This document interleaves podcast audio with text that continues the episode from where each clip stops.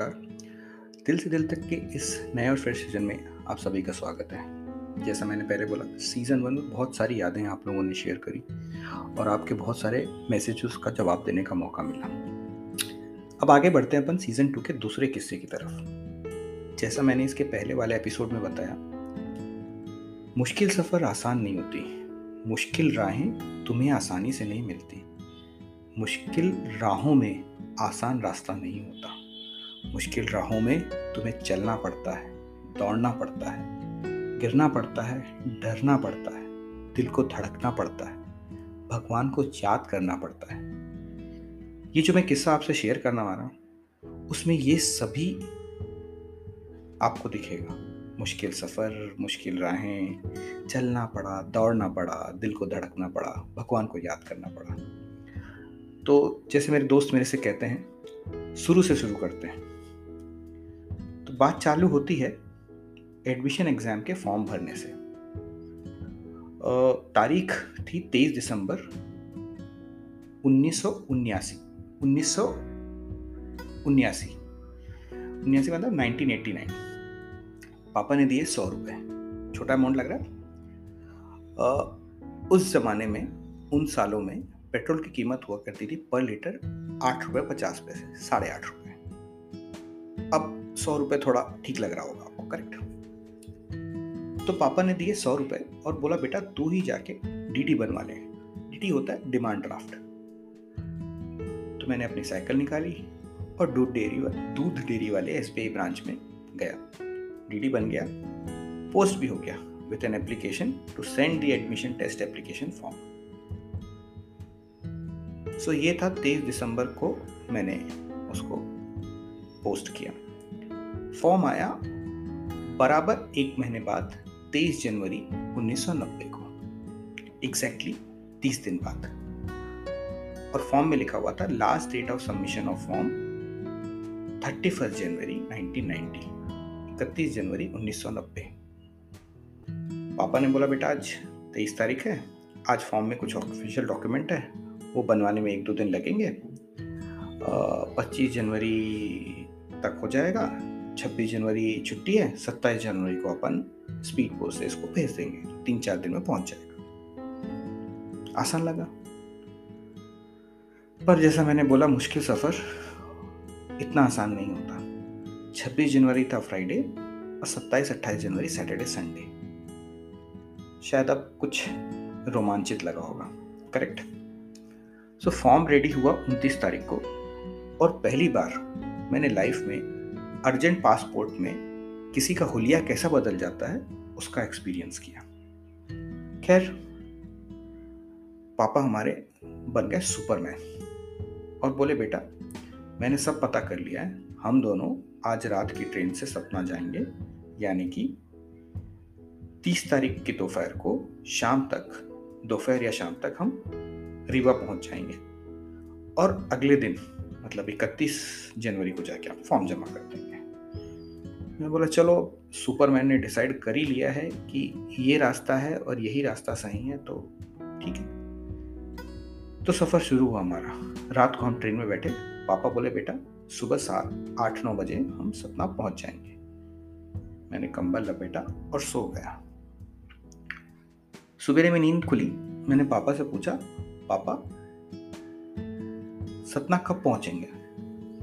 पापा बोले, पता नहीं। मुझे कुछ समझा नहीं। खिड़की के बाहर देखा, जंगल ही जंगल। कुछ समझ में आता, इसके पहले पापा बोले, चलो उठो, सामान पैक करते हैं, अब हम ट्रेन से नहीं, बस से जाएँगे। बस से जाएँगे शेडोल वहाँ से सीधे रीवा। मुझे कुछ समझ में आ नहीं रहा था। ट्रेन से बाहर जब उतरा तो ट्रेन जो थी, अपनी पटरी से साइड में खड़ी हुई थी। और सामने एक दूर स्टेशन का बोर्ड दिख रहा था। पापा ने बताया, बेटा, ट्रेन जो है वो पटरी से उतर गई डिरेल हो गई है। अब वो कब चालू होगी पता नहीं। इसलिए हम आगे जो स्टेशन दिख रहा है, वहाँ तक पैदल जाएँगे और फिर वहाँ से बस स्टॉप और बस स्टॉप से बस लेके शेडोल और वहाँ से रिवर डायरेक्ट ठीक है? कुछ दूर चलते चलते अचानक मैंने पापा से पूछा, पापा स्टेशन कितने दूर है? पापा ने जवाब नहीं दिया और बोला, बेटा, वो पीला बोर्ड दिख रहा है ना, बस अपने को वहाँ तक ही चलना है। ठीक है?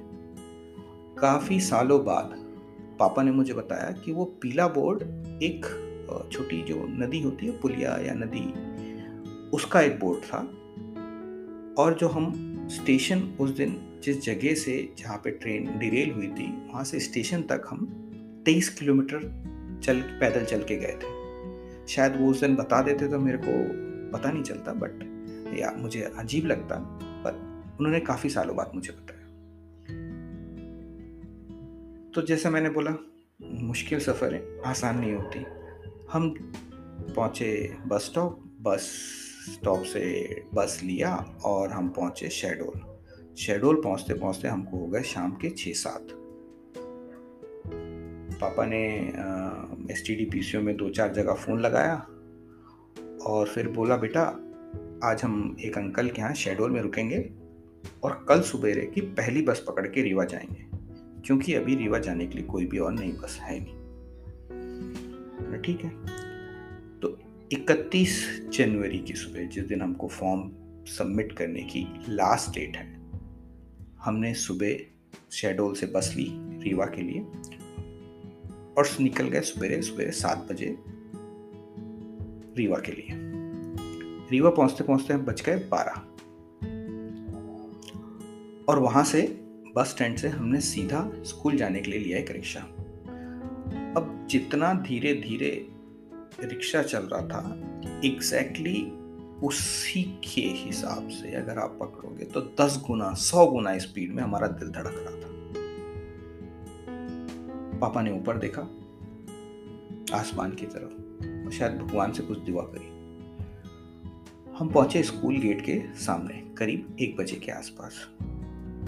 सिक्योरिटी गार्ड से बोला, भैया, फॉर्म जमा करना है। सिक्योरिटी गार्ड ने कुछ बोला नहीं, सिर्फ़ एक बोर्ड की तरफ़ इशारा किया, नोटिस बोर्ड की तरफ़। नोटिस बोर्ड में लगी थी एक चिट्ठी, जिसमें लिखा था due to holiday on thirty first January on the occasion of Basant Panchi Panchami the form submission date has been extended to first January